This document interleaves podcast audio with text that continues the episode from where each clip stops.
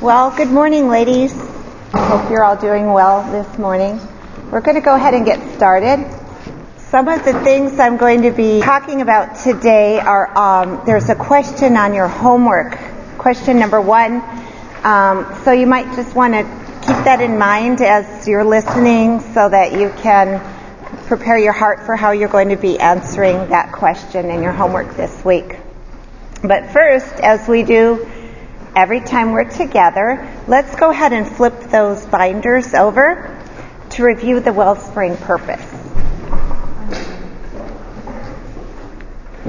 It says it's to equip the women of Grace Bible Church to shepherd their hearts toward Jesus Christ and the Word of God so that they live out the gospel, thus strengthening the church in its gospel purpose.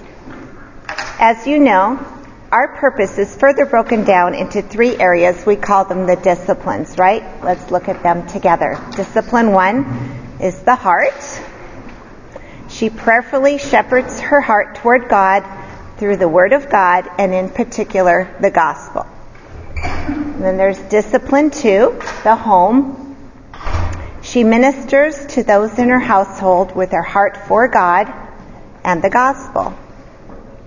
And discipline three, the ministry, with a heart for God and the gospel, and fulfilling her ministry within her household, she steps into the church to shepherd others toward God and the gospel.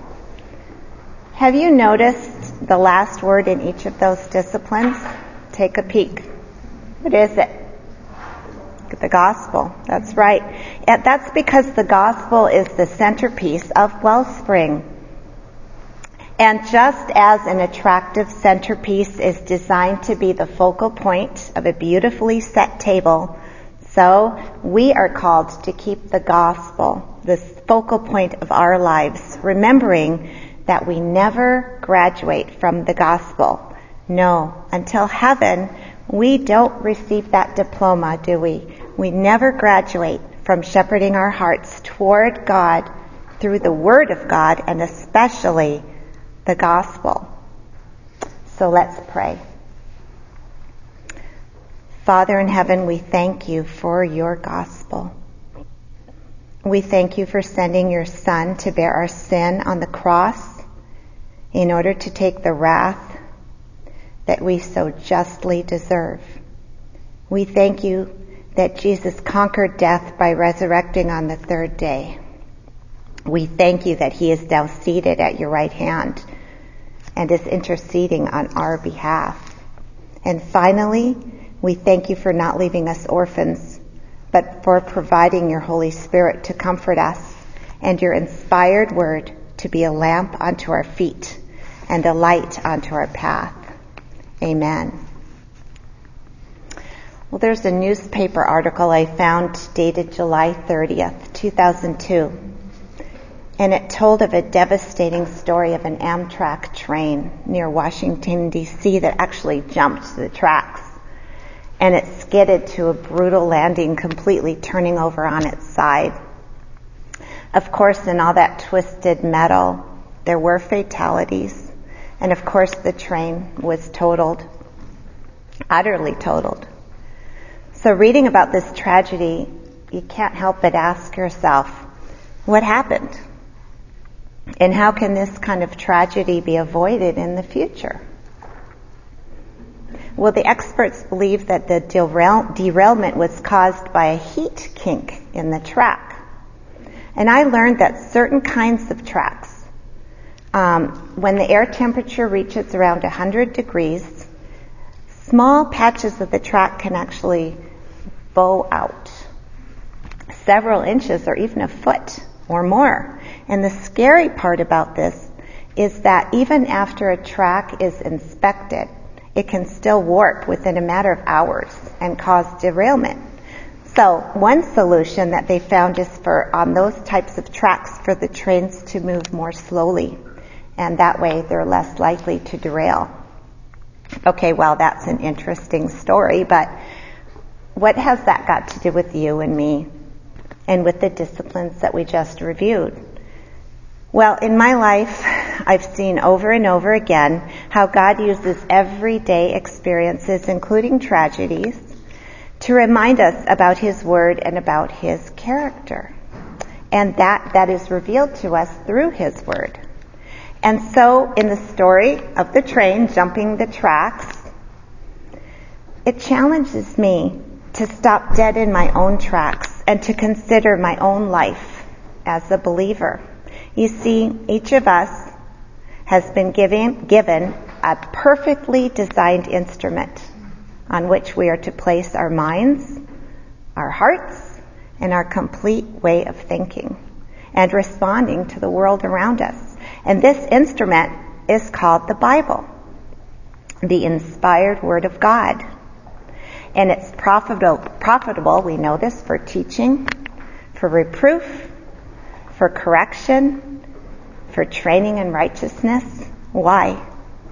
That the servant of God may be equipped for every good work, and that's 2 Timothy 3, 16 and 17. We never graduate from discipline one because we are continually enticed to be distracted, to be troubled, to be diverted and preoccupied by the stresses, the strains, the heat, the demands of living in a fallen world. And just like the train track in our story that was inspected the night before the derailment, we too can close our Bibles some mornings after a wonderfully rich and meaningful time in the Word, only to get on that fast track of life and quickly zoom through our day. Perhaps circumstances of life have heat, heated up a bit since that quiet morning time in the Lord. We may suddenly realize that our thoughts have jumped the track and we have derailed ourselves from Philippians 4:8 thinking, which says, Finally, brothers and sisters, whatever is true, whatever is noble, whatever is right, whatever is pure, whatever is lovely, whatever is admirable, if anything is excellent or praiseworthy, think about such things. How rapidly this can happen in my own life and yours. You know, before long, I find that as I hurriedly move through life, I'm allowing my thoughts and my emotions to fly through me at warp speed. What I should be doing instead is to slow down in order to deliberately and carefully scrutinize my thoughts and my emotions and make certain that the gospel is my gatekeeper, my inspector, and my centerpiece. When I have taken my eyes off of Christ and the gospel, I have allowed myself to be distracted, to be troubled, to be diverted. And I must get myself back on track quickly. I've got to do it, and so do you. This is nothing, though, that I can do on my own strength. And I praise God for that. For it keeps me humbly dependent on Him, and that's a good thing. Instead, by God's grace, He has equipped me to set myself upright again and to put myself on the right tracks. How do I shepherd my heart towards God and the gospel? How do you? I'm eager to hear about it. I'm eager to hear your stories and your insights and the way that God has taught you to do this because we can learn from each other's experiences, right? And that's encouraging. Well, there's one thing I'd like to share how this has often um, played out in my own life, especially in the few days following David, my 18 month old son's diagnosis with leukemia, grandson's diagnosis with leukemia. In the difficult days following the diagnosis, the Holy Spirit led me through several steps to help me purposefully and intentionally get my anxious thoughts back on track. And I hope that these steps can help you too. Well, when I teach math, I regularly give my first graders a more difficult problem to solve than is typically found in their everyday math lessons. The solution is at first not always evident to my students. But with a little bit of guidance from me, they're often able to come up with the right answer on their own. Now, there are three questions that I direct my students to ask themselves as they set out to solve a problem. And these same three questions, they can be useful in my own life as I direct and shepherd my heart toward the gospel. Question one, what do I already know? Question two, what do I need to find out? And question three, what tools will I use to solve the problem? Well, let's unpack these questions one at a time. Number one, Christian, when you're confronted with the fact that you need to align your thinking with the gospel, you can ask yourself, what do I already know? This is the perfect time to rehearse the truths of God's character, His precious promises to believers, and His instructions for living life in a Christ centered way. What do you already know? As we daily spend time in the Word, remember that our goal is to get to know the God of the Word. This is not done by a, click, a quick glance in the Word, but it's intentionally gazing at it, lingering on it, studying it, meditating on it, contemplating it, writing it down, memorizing it, etc., until it directs our thinking to be aligned to the truth. You know, I'm reminded of 1 Samuel 3:10 when Samuel said, "Speak, Lord, for your servant is listening." Wow. How vigilant are we not to rush through our Bible reading? How careful are we to listen to the God of the universe speak through us? I'm sorry, speak to us through his word. How eager are we to build our knowledge base of Him. In Psalm 119, 130, the psalmist declares the unfolding of your words gives light. It gives understanding to the simple. When I read this, I'm encouraged and I'm eager to carefully unfold the verses before me instead of just giving them a quick read. For in doing so, my simple mind will receive understanding in order to know Him better and to know what pleases Him. Believe me, I need all the understanding I can get. And so do you. Number two, when we get ourselves back on track, we need to ask, or when we need to get ourselves back on track, we can ask, what do I need to find out? You know, just a few days ago, I was about to host and to be the guest of honor at my very own private pity party. because of a misunderstanding that I had, and it was all on my part. But when the truth was explained, it turned off. I was totally off track in my thinking. And I was able to set myself straight again. What do you need to find out? Sometimes I need to ask my husband, or a trusted Christian friend for help in doing this. Oftentimes, what helps me to align myself to the gospel is intentionally seeking out the evidences of God's grace in this situation and to rehearse them to myself and to declare them to others. Doing this simple exercise makes me immediately thankful in the midst of trials because it sets my eyes on Him rather than on my circumstances. What do we need to find out? One evening I overheard a friend reminding my husband Jeff that we serve a mighty God. Well, that's a truth we've heard many times before. We believe it. We know it. But you know, that particular night it had a really deep impact on me. Because it reminded me that God doesn't serve us, right? Instead, we serve Him.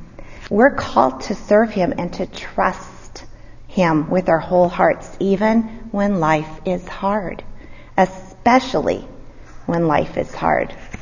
When we have God's Word hidden in our hearts, we need to make sure that our thinking is aligned to Him, to His thinking.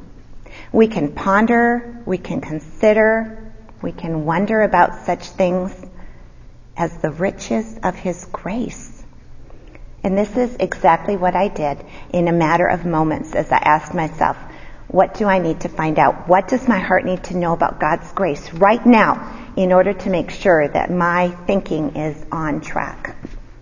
The Lord brought to mind several verses that I already knew about His grace, such as Ephesians 1 7 through 8, which says, In Him we have redemption through His blood, the forgiveness of sins in accordance with the riches of God's grace that He lavished on us. Don't you love that word lavished?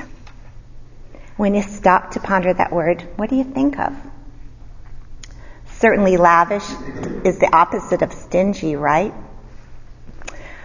I like to imagine a mother and she's generously piling and slathering the icing on top of her child's birthday cake, adding more and more of the yummy stuff just because she delights in giving to her child.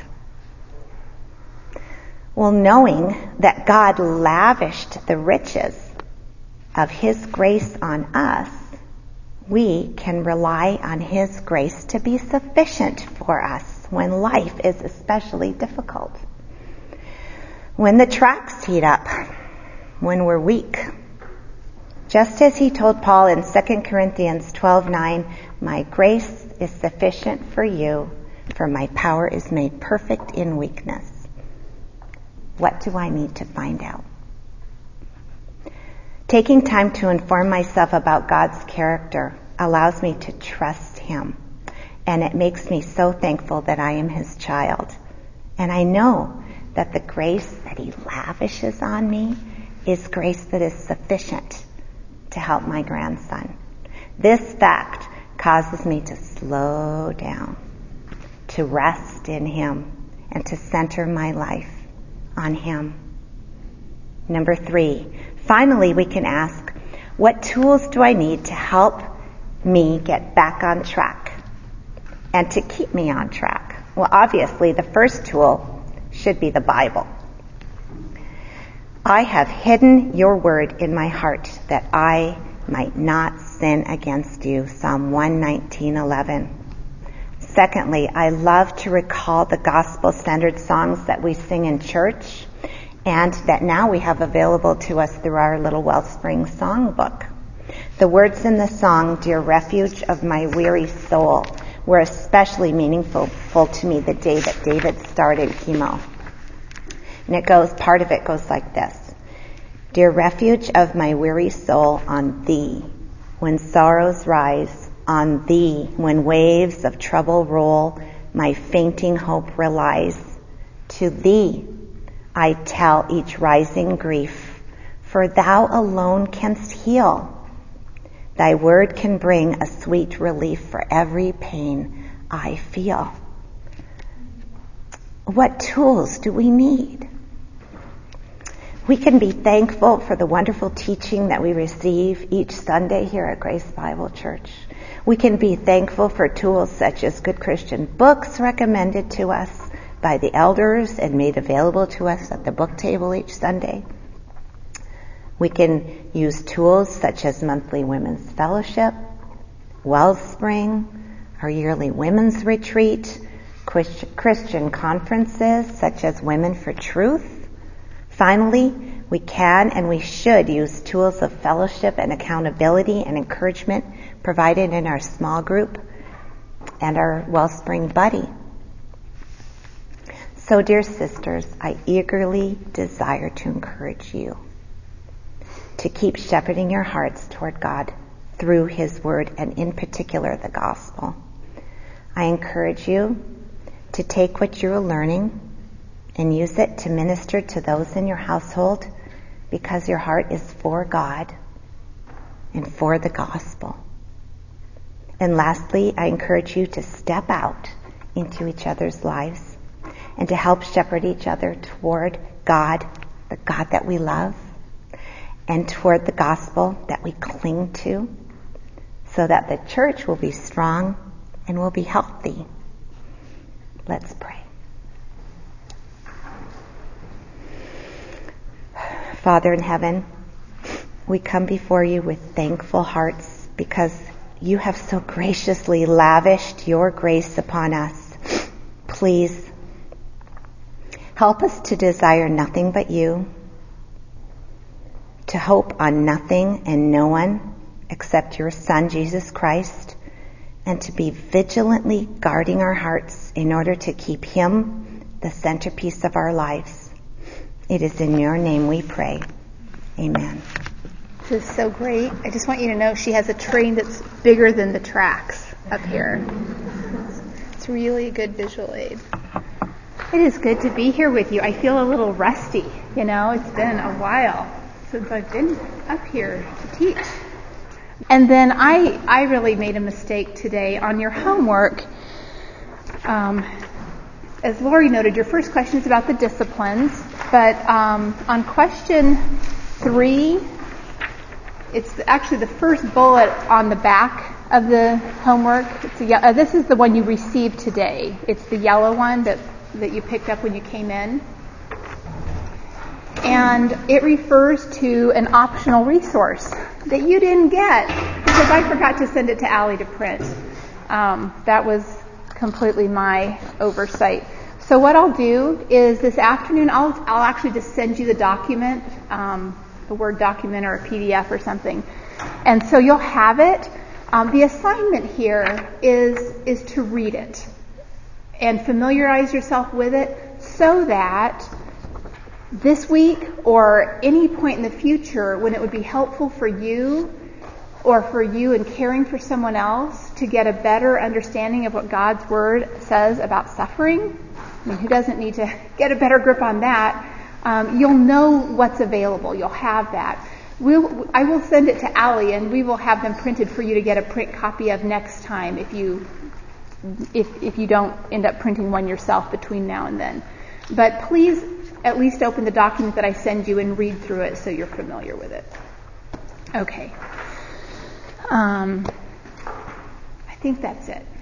So let me pray. Lord, again, we come before your throne. Um, Lord, there's a part of me that just wishes we could just do this the whole time. It's just a, a blessing to draw near to you. Um, you are our only hope. Um, thank you for sending your son to be our Redeemer. Thank you for lavishing your grace, and that grace is sufficient. Um, thank you that you are so relentless in your pursuit of us and in pursuing our holiness and making us like your Son and um, making us ready to see Him face to face, Lord, to, to be able to meet Him face to face without shame. Lord, that is all your work, and we're so thankful. Father, thank you for your word. I pray that it would go forth in a way today that first and most pleases you. I pray that you would make it clear. Um, I pray that each woman would be encouraged. I pray, Father, that um, that you would just lead and direct each word. In Jesus' name, amen. All right. Well, last time we looked at biblical womanhood. And we saw that increasingly a biblical view of being a woman and gender is very countercultural. Uh, the biblical position is no longer generally shared by society. And those who don't have a biblical view are no longer out on the radical fringe somewhere. But what's most countercultural about the lesson on biblical womanhood is where we looked for our standard.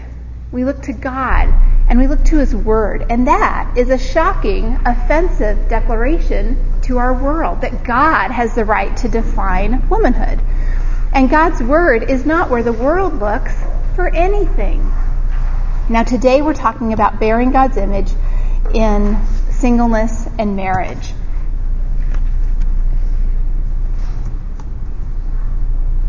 Excuse me. Okay. And our world has just as many unbiblical opinions about marriage and singleness as it does about womanhood and gender. Only the difference may be that we are probably a lot more likely to believe the lies of the world when it comes to marriage and singleness. You know, do you ever believe it when people say to newlyweds that it's all downhill from here? You know, this is as good as it gets, just wait. I mean, married women are told they're losing their freedom, and single women are told they're missing out. Is a single person a fifth wheel? Is a woman's life on hold because she hasn't married? All of those assumptions and cultural myths are lies. They're not true and they're not biblical. But we're not of this world. And so the radical message that we are embracing when we look to God in His Word to explain gender and marriage and singleness is that God is the creator and He has a right to rule what He's made. And His rule is good. So we need to do a quick review of what we saw in biblical womanhood. And if you missed that lesson, I really want to encourage you to go back and listen to it. We're going to just breeze through it, a small part of it, just for some background here. Um, but first, in that biblical womanhood lesson, we looked at Genesis 1, and we saw that God created man in his own image. He created man both male and female, and both were created to be God's image bearers. And then we saw that to understand what God's image is, we have to look to Jesus Christ. In Colossians 1 and in Philippians 2, we saw that Jesus is the image of God. Jesus existed in the form of God, but he took the form of a servant. So the image of God is that of serving, of not grasping for yourself, but of giving yourself away, like a slave does. It's surrendering yourself. It's self-giving love. Another way in which Jesus showed us the image of God was in his unity with the Father. John 10:30 said in, in John 10:30 Jesus said, "I and the Father are one." One, perfectly united, eternally joined in seamless unity. So we can describe the image of God as seamless unity cemented with self-giving love. We're going to use that phrase a lot today when we want to remind ourselves what the image of God is. Seamless unity cemented with self-giving love because there is this self or because there is this self-giving love that flows between the members of the Godhead, they are so unified that they can be spoken of as one. Each of the three members of the Godhead, the Father, the Son, and the Spirit, reveals the image of God to be this image of self-giving love. Each of the three manifests this self-giving love to the others.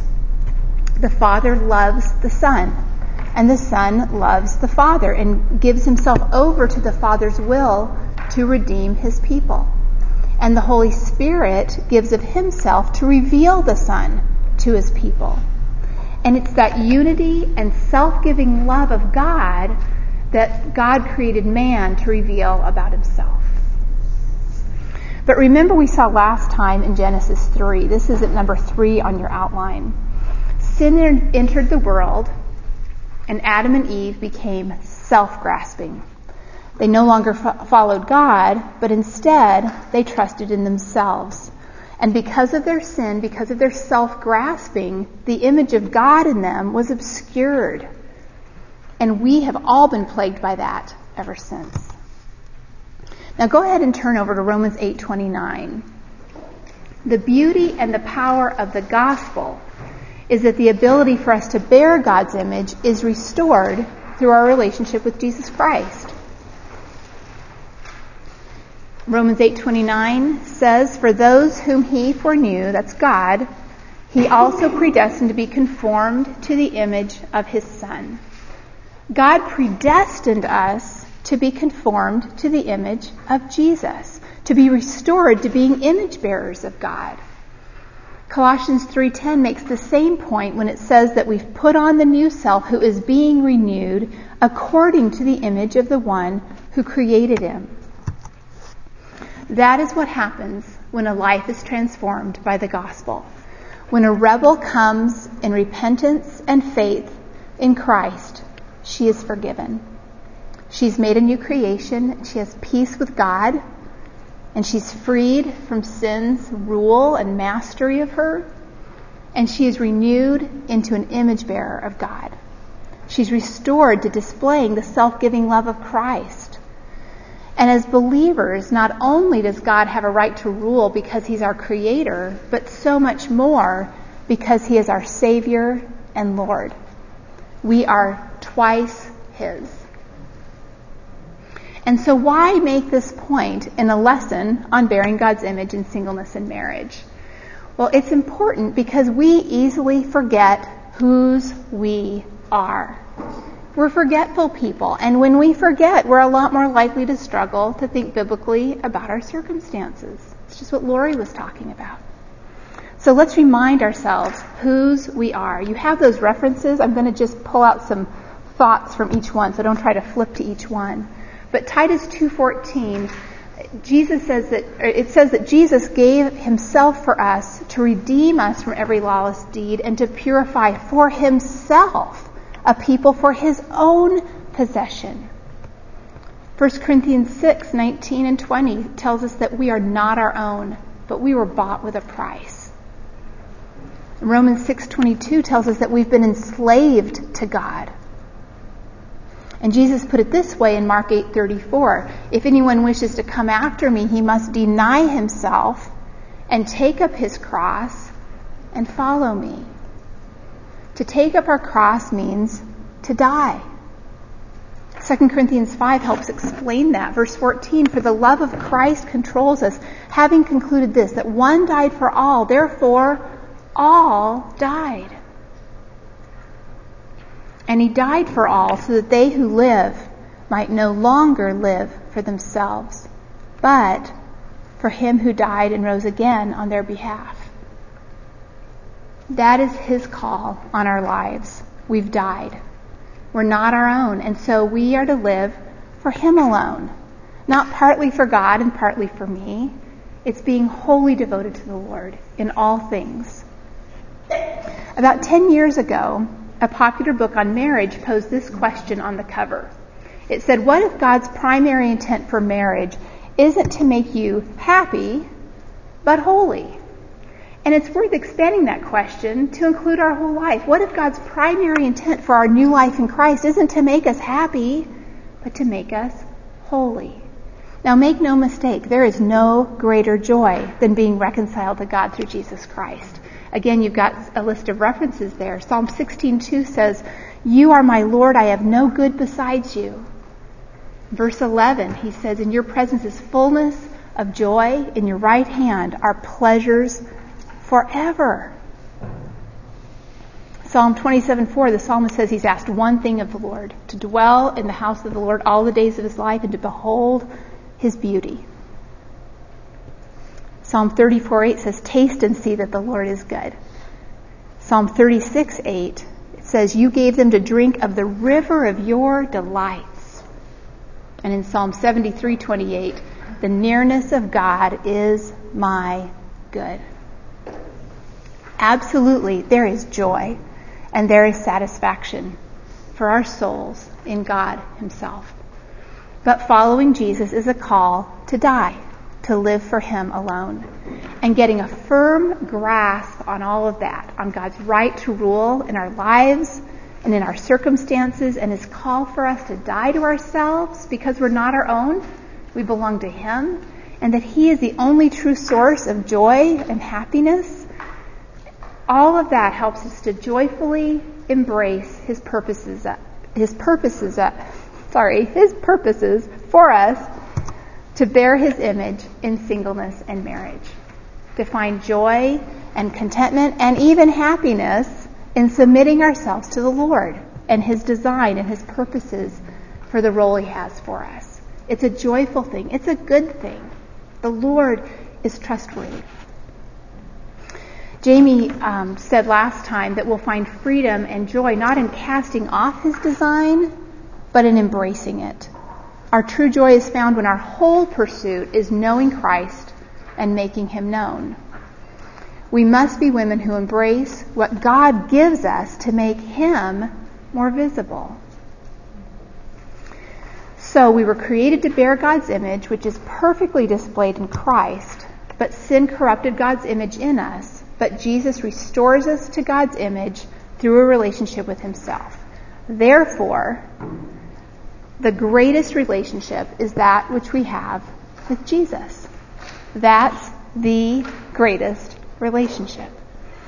That's what we are to be most concerned about. That is the relationship that shapes our hearts to be something beautiful to the Creator.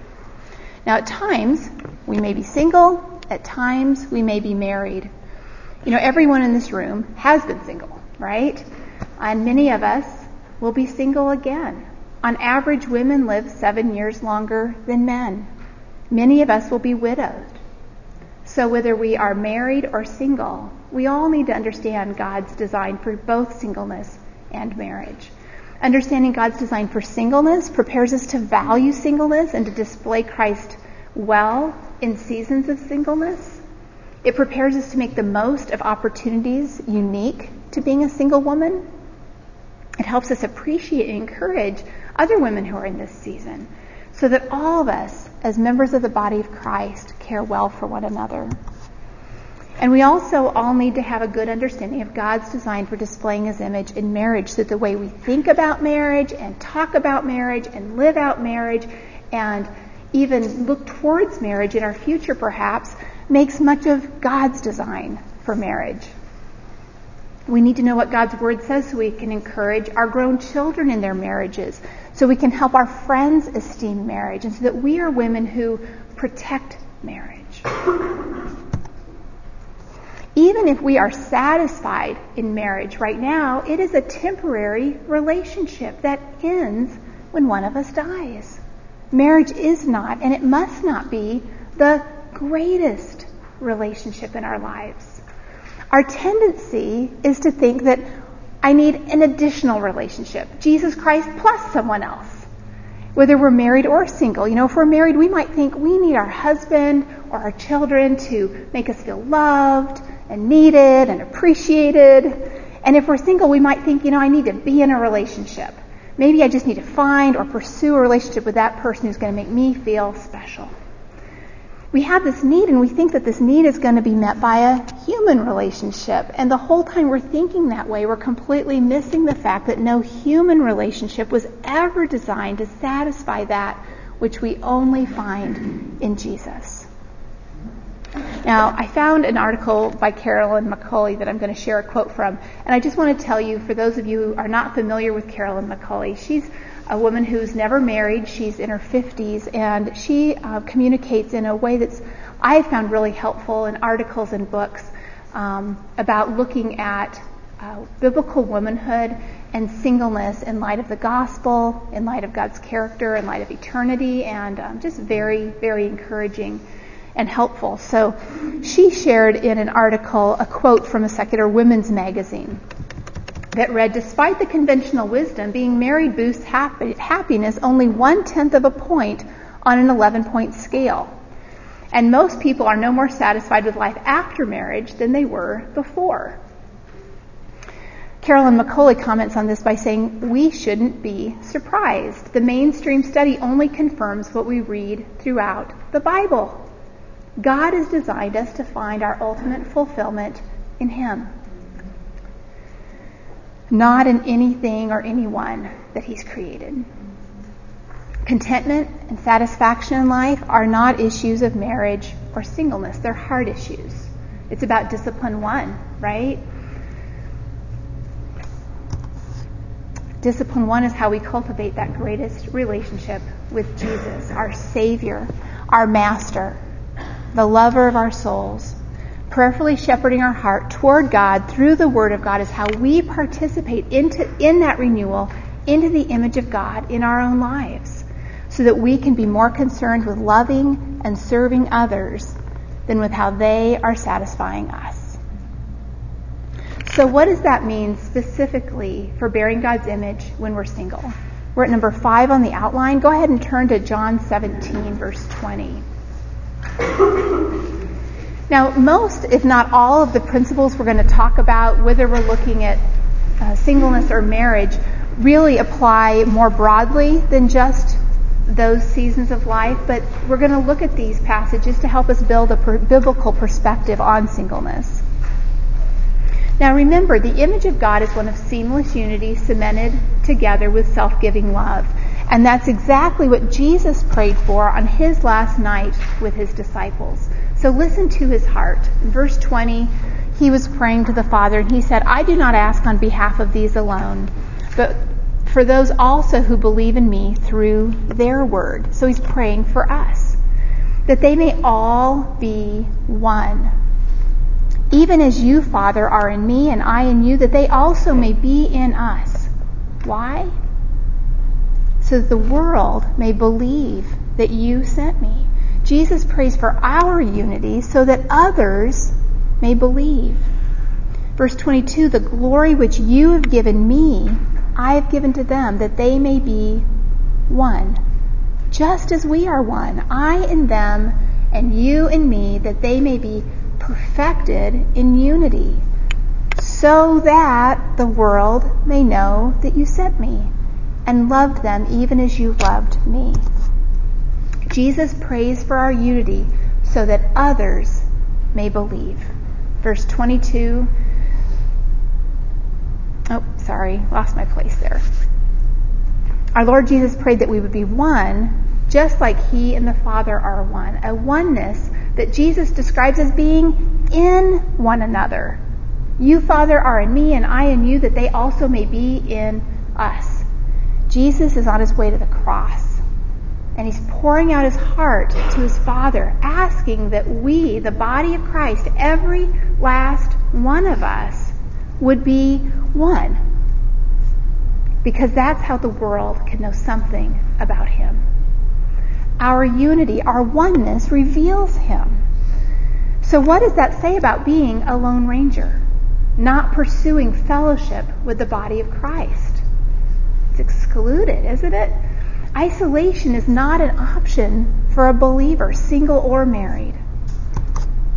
We need to look no further than Jesus himself to see that meaningful relationships were a source of strength and companionship in fulfilling his ministry as a single man.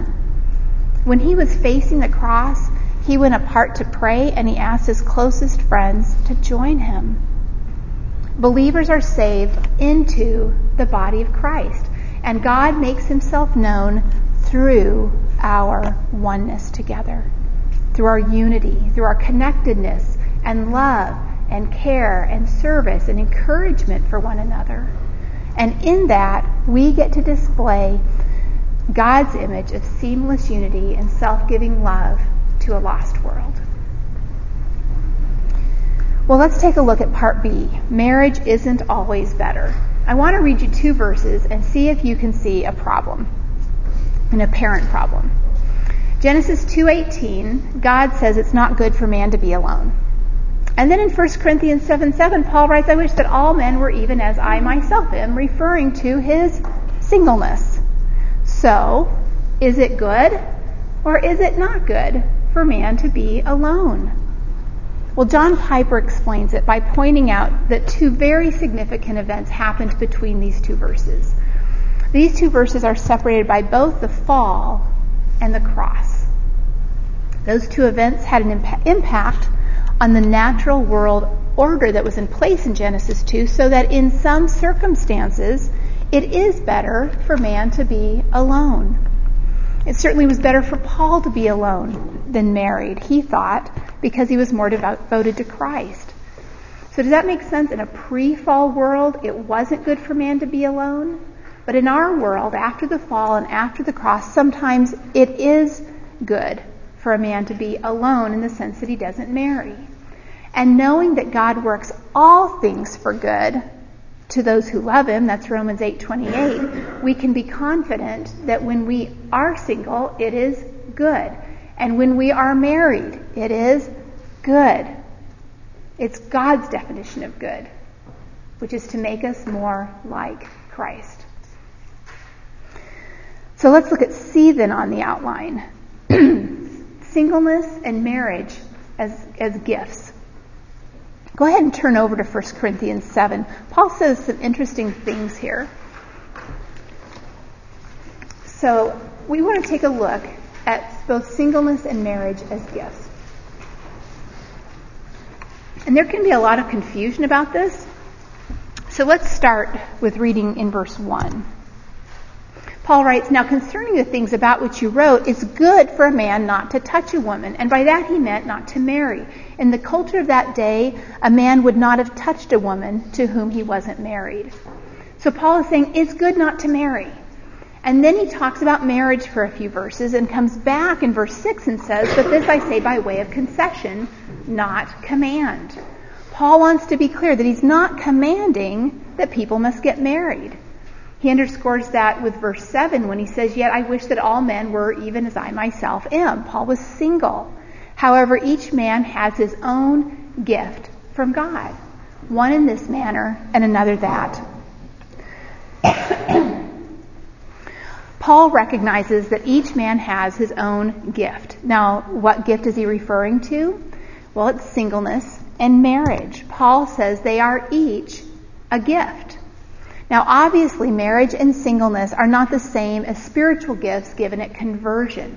They don't occur in the lists of spiritual gifts that we see in Romans 12 and Ephesians 4 and 1 Corinthians 12.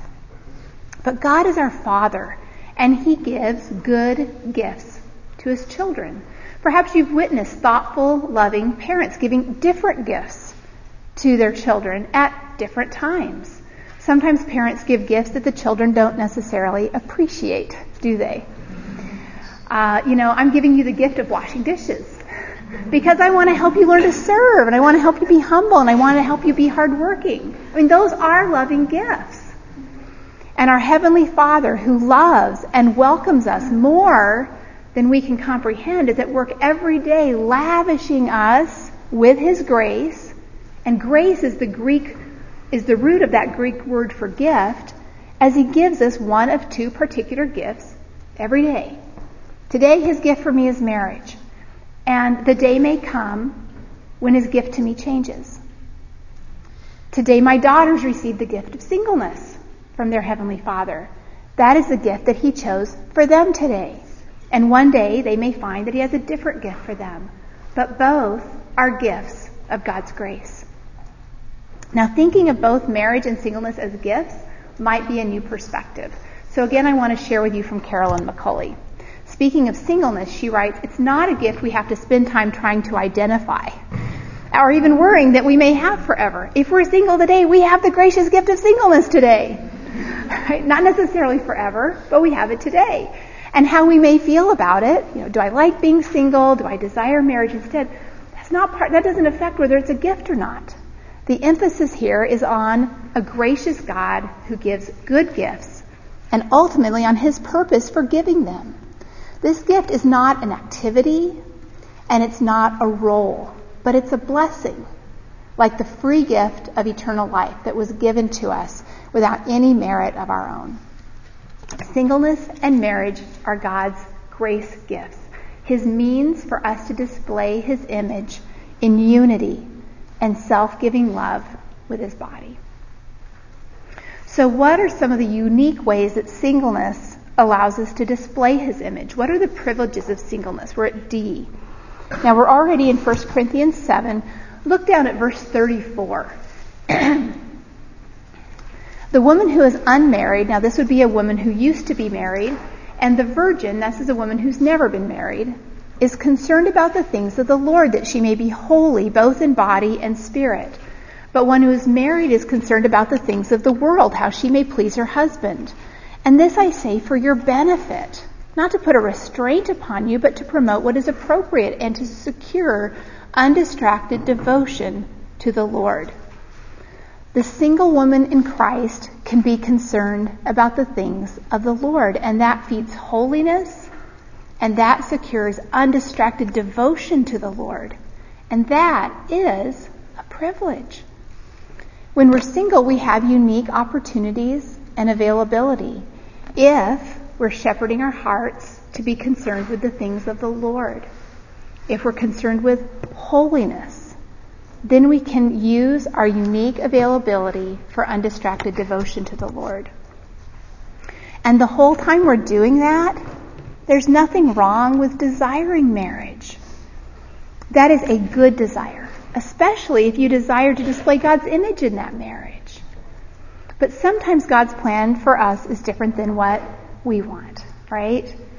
And so we trust Him and entrust those desires to Him and rest in what He has for us right now. And when we do that, we're actually guarding against letting that desire become an idol. You know, if we do let that desire become an idol, we could set ourselves up for stumbling into joylessness, discontentment, impurity, or even the disobedience of perhaps dating or even marrying someone who's not devoted to Jesus. And so we've looked at God's Word and we've seen how essential our union with the body of Christ is in displaying God's image to the world. And we've seen that when we're, when we're single, it is a gift and a privilege. Now, all that being said, we don't always view singleness as a gift or a privilege. It can be hard. It can be lonely. It can be awkward. It can be painful. There are seasons of grief caused by hopes deferred. And sometimes when we're struggling, it can be hard to know is it okay to grieve? Or am I just feeling sorry for myself? You know, am I having a pity party? And so again, I want to share something from Carolyn McCulley. And frankly, I think her words are helpful in dealing with other hopes deferred as well. Could be childlessness or financial struggles, a wayward child or prolonged illness. But she writes that the most telling difference between self-pity and grief is our attitude toward God in the loss. It is a very real loss to have dreams deferred or to die. Marriage seems so commonplace that to remain single when you desire other way, otherwise truly can be a form of suffering. While those who grieve for a tangible loss, like the death of a loved one, seem to work through it within a defined season, there's a circular aspect to mourning extended singleness. Though we may be doing well from one holiday to the next, the cumulative effect of facing another Valentine's Day this week, or Thanksgiving, or Christmas, it can trigger that grief again. And yet, she writes, uh, looking to Romans 15:13, the Lord would want to interrupt that pattern of mourning with the joy that overflows to us by the power of the Holy Spirit. How is that possible? Well, let us consider again the difference between self-pity and grief. Self-pity turns our gaze inward, focusing only on ourselves. It says, I am worthy of so much more. Why has this been withheld? It's a response of pride. Therefore, it's accompanied by an inconsolable, demanding spirit that fuels the emotion. Self pity leads us to assume the worst. Lord, don't you care?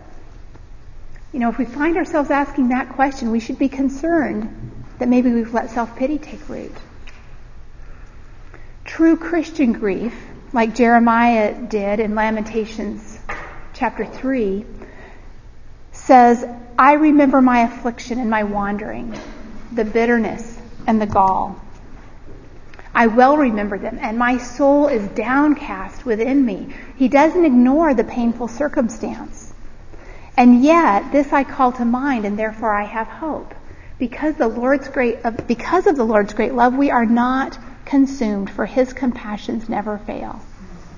Though He brings grief, He will show compassion. So great is His unfailing love for he does not willingly bring affliction or grief to the children of men. She goes on to say that we care well for one another when we listen compassionately to one another's struggles and we ask wise questions to expose what we really believe about God and ourselves. And then we remind one another of what is true because of the cross and the reality of what lies ahead for every believer. It's described in places like 2 Corinthians 4. The bottom line is this. If the wonderful, glorious promises of heaven and all that has been secured for us in the manifold mercy found at the cross doesn't penetrate the fog of our grief, then we can be sure self-pity has begun to harden our hearts. She concludes by saying, there is a vast difference being, between being told to get over it and being equipped with the truth that helps to vanquish both self-pity and grief. And I have to say, as I read her books and her articles, um, and I saw her respond to the challenges of singleness by pointing to the character of God and the Word of God and the gospel and our hope of eternity and, and turning to the Lord in prayer, I just kept thinking, that's what I need to do, right? Heart shepherding is heart shepherding. Doesn't really change with our circumstances. Um, whatever our circumstances, learning to trust God and learning to find our contentment in Him is a discipline. It takes practice, and it's something we can learn, and it's something that we need one another to keep encouraging us in. Okay, that brings us to F, where we get to look at some examples of undistracted devotion to the Lord from Scripture.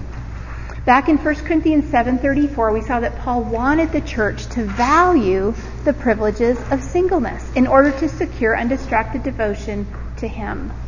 And scripture provides a great cloud of witnesses who live this who live this out, and there's a lot of variety.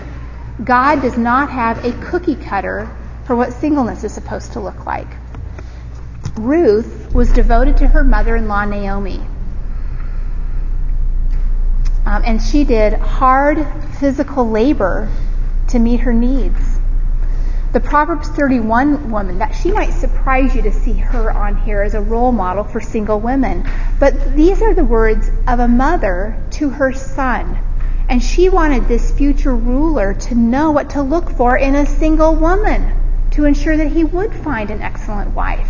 So the passage describes the role of a wife, but her godly character is an example for all women. Tabitha in Acts 9 abounded with kind, charitable deeds. She made clothes for widows. And Lydia is in Acts 16. She was a successful businesswoman who served and extended hospitality to the church, even those like Paul who were being persecuted for Jesus' sake, bringing danger and risk to her own reputation and household. Anna in Luke 2 was devoted to prayer, fasting, and thankfulness and speaking to others about the Savior. Mary Magdalene is prominent in the gospel narratives. She was at the crucifixion, she was at the burial, and she was the first one to see our risen Lord. And she was also generous with her financial resources. Mary and Martha were two sisters who were noted for their hospitality that they showed to Jesus. Now, how did this diverse cloud of witnesses of faithful single women bear God's image of seamless unity and self giving love? Well, amongst many, many qualities, we saw things like selflessness, service, mercy, diligence, hospitality, trustworthiness, generosity, prayerfulness, and devotion to Jesus and his people.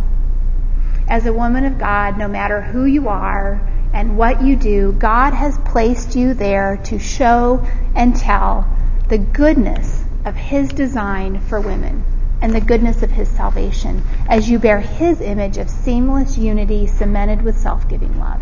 And I just praise God because many, many of you are already doing this well. Praise God. So we're going to take a little break.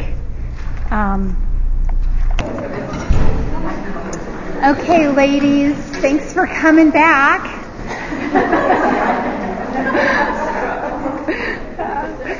okay, so quick recap. Man was created to bear God's image. Sin corrupted man's ability to do that. Jesus is the image of God of seamless unity cemented with self-giving love and through the gospel we are restored to being God's image bearers. And so the greatest relationship is that which we have with Jesus. So before our break, we finished talking about bearing God's image in seasons of singleness. And that brings us to number six. Marriage presents yet another stage for displaying God's image. And as we've seen how important our, um, our relationships are with the body of Christ, I hope it's becoming more and more clear that we all need to understand God's design for both singleness and marriage because it gives us the opportunity to live out this counter-cultural truth that God does have a right to rule and that his design is good and that his word is the only trustworthy foundation for understanding who we are. So go ahead and turn to Genesis 2. Now we already referred to Genesis 1 where God created man in his image, male and female. But to understand how marriage ties into that, we need to look at Genesis 2. Now, this is before the fall. God has continued, and since then, God has continued to unfold His redemptive plan. And we've already seen that in Christ we bear His image through our relationship with Him and through the unity of the church. But to understand God's original design for marriage, we, are going to read beginning in Genesis 2:18. Then the Lord God said, "It is not good." And remember, in Genesis 1, every time God created something, He said it was good. So God now has found something that's not good. It's not good for the man to be alone. I will make a helper suitable for him. Out of the ground, the Lord God formed every beast of the field and every bird of the sky and brought them to the man to see what he would call them. And whatever the man called the living creature, that was its name. The man gave names to all the cattle and to the birds of the sky and to every beast of the field, but for Adam, there was not found a helper suitable for him. So God points out to Adam that he's missing something, and then he underscores that what he's missing is not going to be found among the animals. So the Lord God causes a deep sleep to fall upon the man, and he slept, and then he took one of his ribs and closed up the flesh at that place. The Lord God fashioned into a woman the rib which he had taken from the man and brought her to the man. The man said, This is now bone of my bones and flesh of my flesh. She shall be called woman because she was taken out of man. For this reason, a man shall leave his father and mother and be joined to his wife, and they shall become one flesh. So Adam needed a suitable helper, one who would be suitable to help him fulfill God's purpose for him, one who would help him display the image of God's seamless unity and self-giving love. In other words, we were just not going to see that image in Adam as clearly unless there was someone else. Before the fall, God's image required a man and a woman together to express it. So God created the woman and brought her to Adam, and we saw in verse 24 God's design for marriage from the very beginning, that the man and woman would be joined together and become one flesh. So marriage surpasses anything that the animals could offer Adam in image bearing. There's no unity between Adam and the animals. There's divergence, but the woman is suitable. She's um, suitable to live in unity with the man because she came right out of the body of the man. So we're going to kind of use that idea as a, as a transition. We're going to think about a parallel here. The first Adam was created in the image of God and he was given a bride, Eve, to help him display that image. But that failed miserably in sin. And so Jesus, God's son, who is the second Adam, that's what he's called in 1 Corinthians 15:45, Jesus is the image of God, and he came and God gave him a bride. And that bride is the church. Revelation 21:9 says calls the church the bride of the lamb. And God gave him that bride to help him display his image everywhere. So do you see the parallel between Adam and Jesus? Jesus is committed to displaying his image of seamless unity and self-giving love to the ends of the earth. And this relationship between Jesus and the church is what Paul had in mind as he wrote Ephesians 5. Go ahead and turn there with me. Paul used this relationship between Christ and the church to assign a very unique privilege to marriage. Now, none of us are in a perfect marriage. Marriage can be hard. But there's a bigger message that we need to understand. So read with me and listen to how often Paul refers to the church or the body in the midst of his teaching about marriage. And Last night, after these were long since printed, I thought it would have been helpful to put a little diagram on there, so I'm going to try to tell you about my diagram for taking notes as we read this. And if it makes no sense, you just take notes however you want. But I made a diagram that was helpful, and it was like two circles, and at the top of each, one circle was the husband, and at the top of the other circle was Jesus, and at the bottom of this circle was the wife, and the bottom of this circle was the church. And then I put one arrow going from the top to the bottom, and one arrow going from the bottom back up to the top. And so then, when it tells me something about Christ's Christ towards the church, I'd put it on that side. Something about the church toward Christ, I'd put it on the other side. And the same with the husband-wife thing. So that helped me get a better picture of the passage. Just a thought. Okay, let's read the passage. Verse 22. Wives, be subject to your own husbands as to the Lord. For the husband is the head of the wife, as Christ also is the head of the church, he himself being the Savior of the body. But as the church is subject to Christ, so also the wives ought to be to their husbands in everything. Husbands, love your wives, just as Christ also loved the church and gave himself up for her, that he might sanctify her, having cleansed her by the washing of water with the word, that he might present to himself the church in all her glory, having no spot or wrinkle or any such thing, but that she would be holy and blameless. So husbands ought also to love their own wives as their own bodies.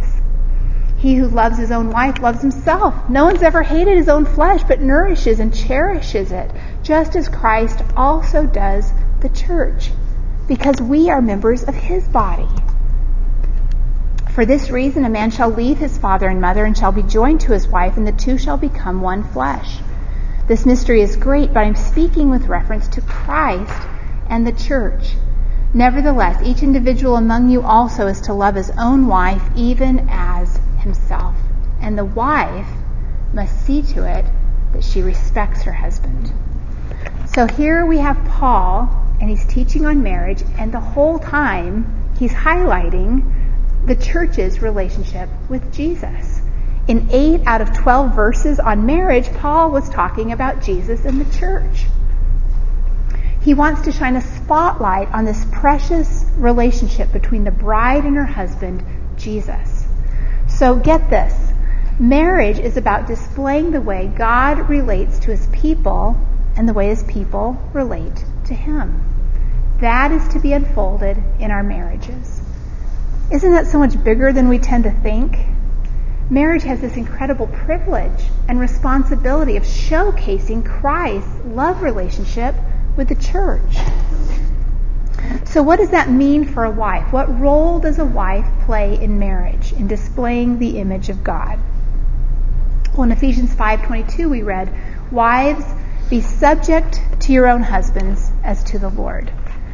The wife displays the image of God in marriage by willingly yielding herself to the authority God has placed over her in her husband. Cooperatively, in a way that's helpful being a suitable helper like Eve was designed to be, being on the same team, being for him. Submission literally means to line yourself up under. It's how a wife is to posture herself under her husband's role. Now, I kind of want to talk to you like an older woman for a minute as a woman who's applied my own sinful thinking to the idea of submission in more ways than I can count. Um, there are a lot of misunderstandings and incomplete ideas about submission. We might think it's all about what I can't do instead of what I get to do.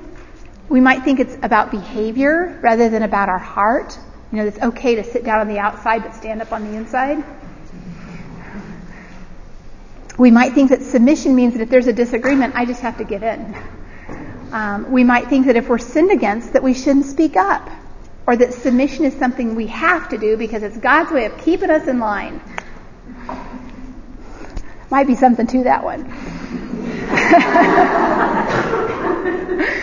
but those are shallow and those are incomplete and skewed ideas about this glorious call to submit.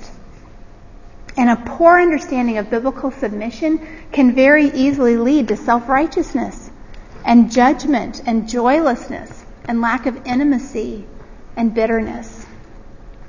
So I was praying this week how to inspire you, how to paint a high view and an accurate and rich view of biblical submission. And so this account from Exodus 17 came to mind, um, probably because I'd just been there in my reading plan. But you might not have ever heard a passage on submission from this before, so hang in there with me. I hope it helps you as much as it helped me. Okay, so in Exodus 17, God had brought the Israelites out of Egypt and safely through the Red Sea. And as they're traveling along, the Amalekites came out and fought against them. So Moses told Joshua to take some men and go fight while Moses stood on a hill with the staff of God in his hand. And as long as Moses held his hand up, Israel would prevail. But when he let his hand down, Amalek would prevail. But, it says, Moses' hands were heavy. You know, you can only do this for so long. And so, Aaron and Hur, two other men, brought over a rock for him to sit on, and they supported his hands.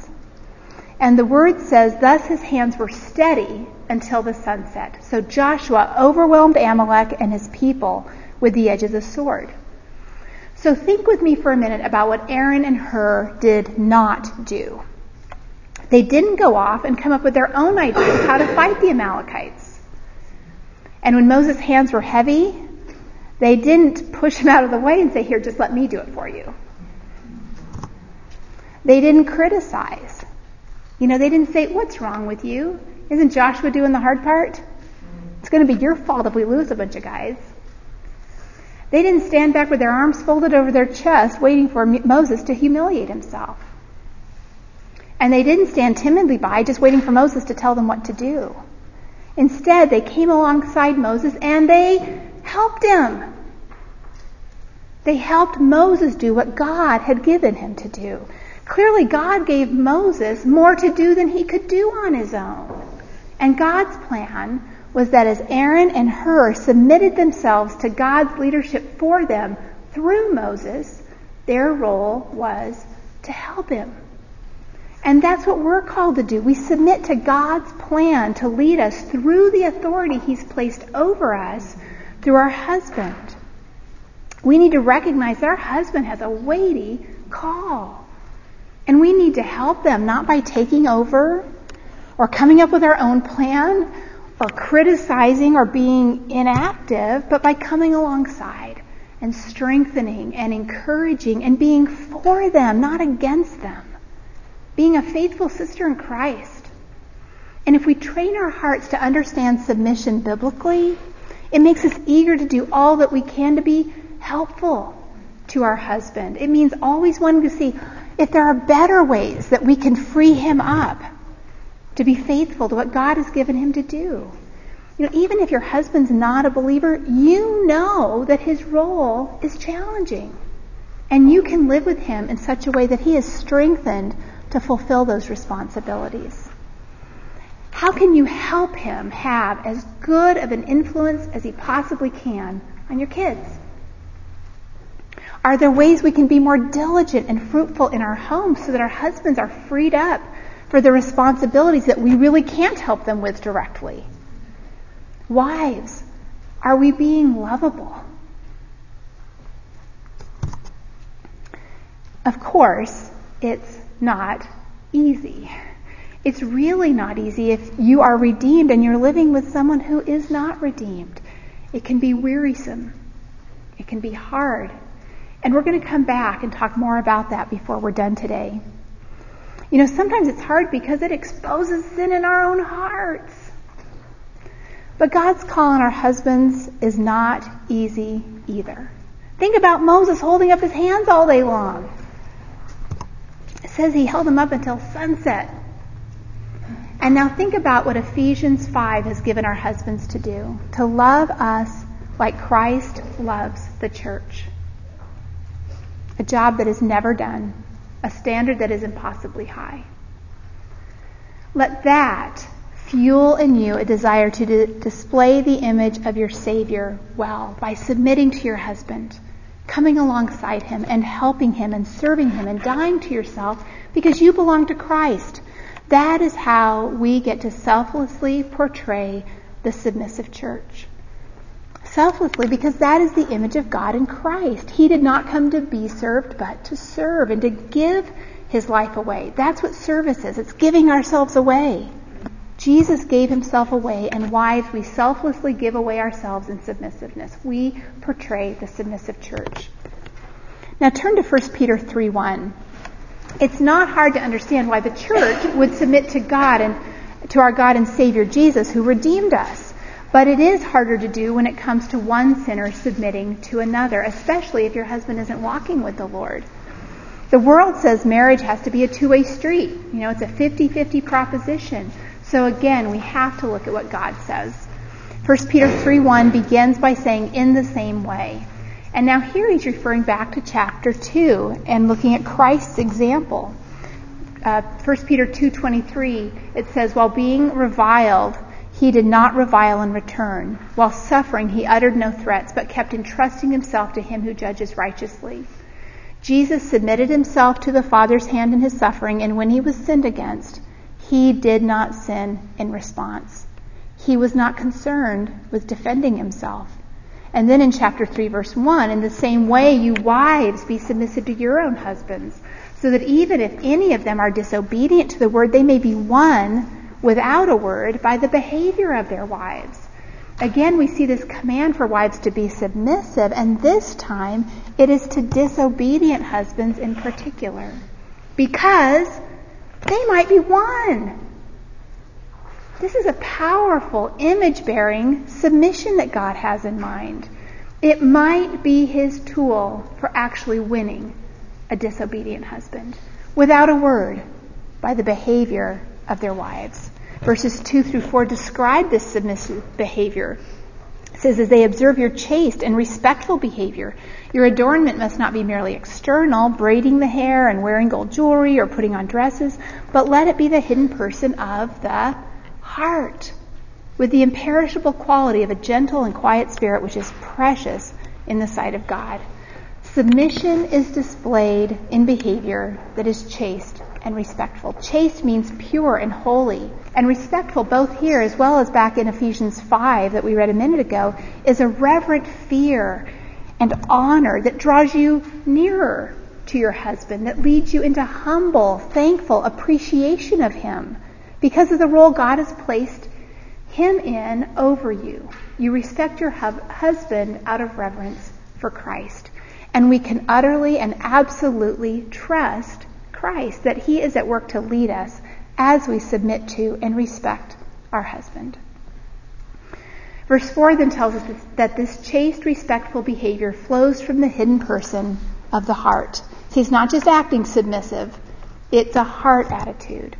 And that should sound familiar. That's another look at how discipline one enables us to live out discipline two. How else will we ever possess a quiet and gentle spirit? We must shepherd our hearts toward Jesus Christ through his word. This passage points right back to the heart and the greater relationship with God that we must not neglect. And it underscores the call to submission, not only when our husband is walking with the Lord, but every bit as much when a husband is disobedient to the word. Submission is non-negotiable. It is the way for a wife to display God's image of unity and self-giving love in marriage. And it can be God's tool for winning the disobedient husband. Now, if we find any tension in hearing that, we've got to stop and ask where is that tension coming from? Because it doesn't come from Jesus. It doesn't come from His Word. It comes from this culture that left God behind a long time ago. This culture that doesn't want anybody to submit. If we let ourselves be bombarded by the world's messages and if we're not soaking ourselves in the Word consistently, then we will struggle We'll be tempted to adopt the world's view of marriage that says, stay put as long as your desires and expectations are being met. But the God-centered view tells us to preserve marriage because it brings glory to God and it points a sinful world to a reconciling creator. It displays God's image. So we must shepherd our hearts into the presence of God through the word to get his message for us so that we can stand firm against what a godless culture would want us to believe. We need to keep um, bringing our lives to the Word and let our lives be bombarded with its truth so that we are ready to shine like lights in the midst of a crooked and depraved generation holding fast the Word of life. And be encouraged. Our world is getting darker, and that means that the tri- truth just has the opportunity to shine that much more brightly. Submission is a powerful, unifying, self-giving display of God's image to a lost, God-hating world. It reflects who our God is and how he relates to us. Now you have a couple other passages there in your notes. They're just there for an encouragement um, to be faithful in bearing God's image well in your marriage. Because as you look at those, you will see how God used a faithful mother and grandmother to train and prepare Timothy for ministry, even when his dad wasn't a believer. So we are going to uh, look at our implications now. That's the last page of your notes. Um, basically that last page is just kind of a summary of our whole lesson, and we've already touched on many of these points pretty thoroughly, either with Lori or um, in this lesson. And so I just want to highlight a couple of them. Um, the first one I, I want to highlight is number four under uh, the implications for bearing God's image in singleness. Um, God's design encourages hospitality and ministry in our homes, inviting others in, nurturing, shepherding, reaching out. None of those things are on hold if you, just because you're not married. Um, it's part of how we cultivate that unity with the body and serve the body and make the gospel known to the lost. And I, I just want to encourage you to be creative with this. Um, it doesn't require a dining room table in China.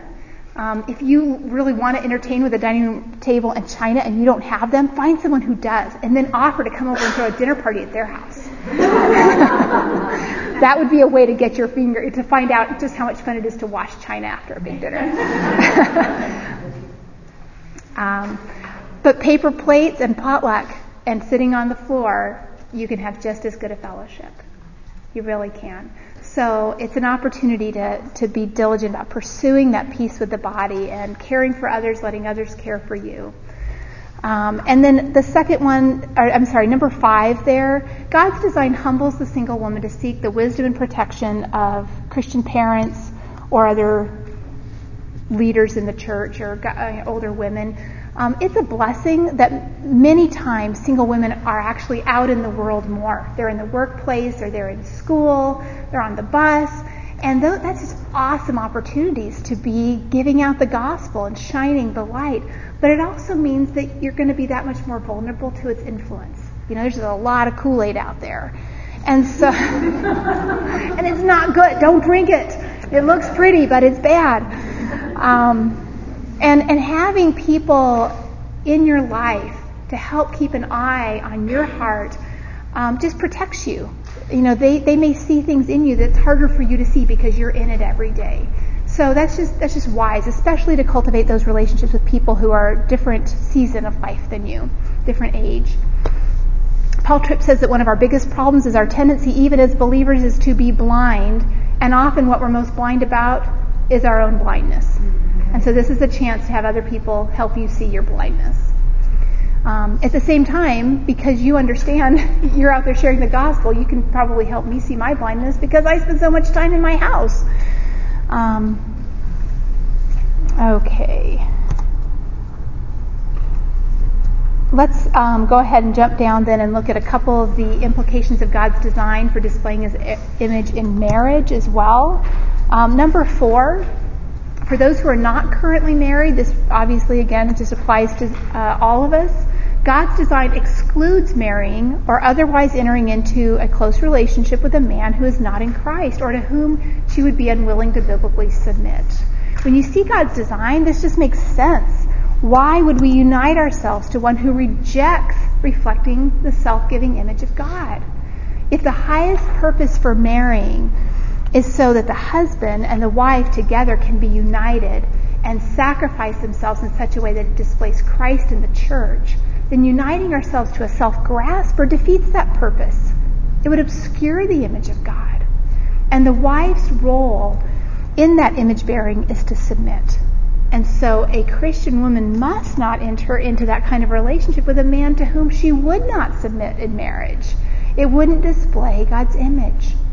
And on the other hand, if you are married to a man who is not a follower of Jesus Christ, God's will for you is to display Christ to him and to your children as you serve them and treasure them in a way that flows out of what the gospel is doing in you.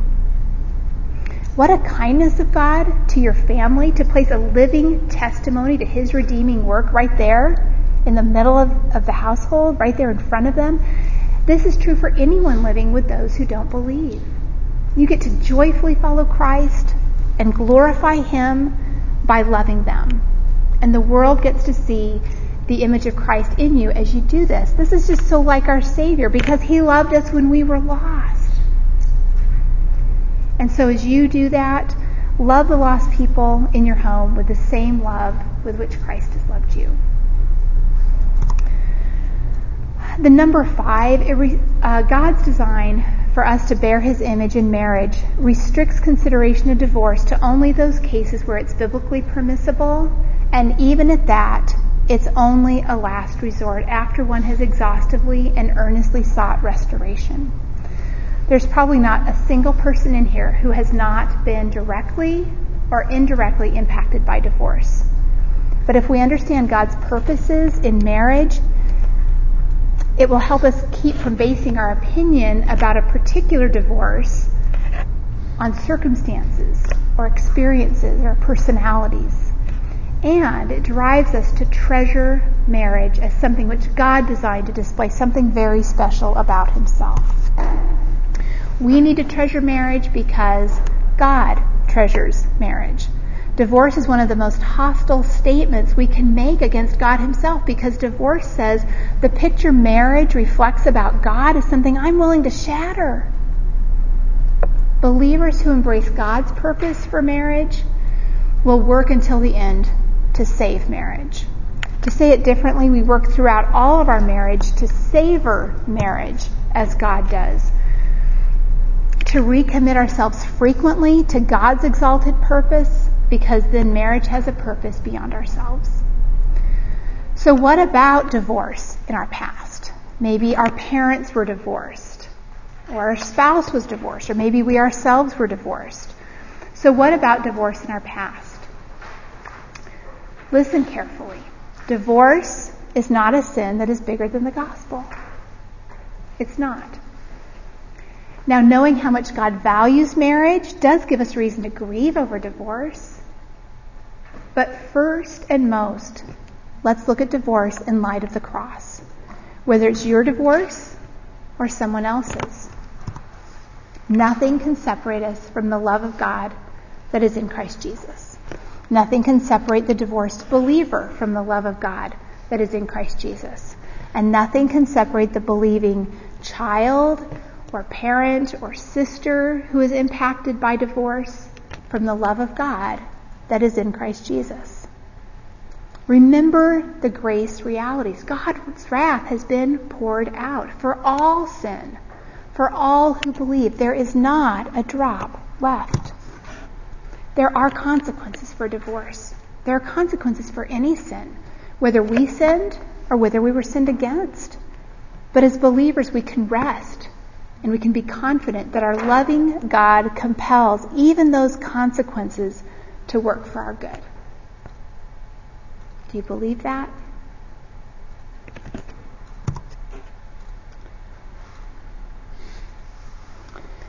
Well, over the last two lessons, we've taken a good look at what God's Word says about His design and purpose for us as women.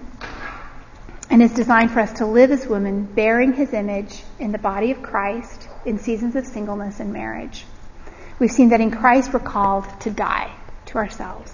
We've seen that real satisfaction and joy is found in God Himself. And we've seen how central discipline one is because that is the way we cultivate this most important relationship of all, the one that we have with Jesus. And discipline one, meeting with God in His Word, is what fuels our faithfulness in bearing God's image of seamless unity cemented with self-giving love. So be purposeful. Shepherd your heart with God's Word. Shepherd your thinking with truth about your season of life. Pursue unity with those in your household and those in our church. Pursue it. Work for it. Because we have the amazing privilege of bearing God's image and declaring the unfathomable riches of Christ. Let's pray. Heavenly Father, thank you for your word.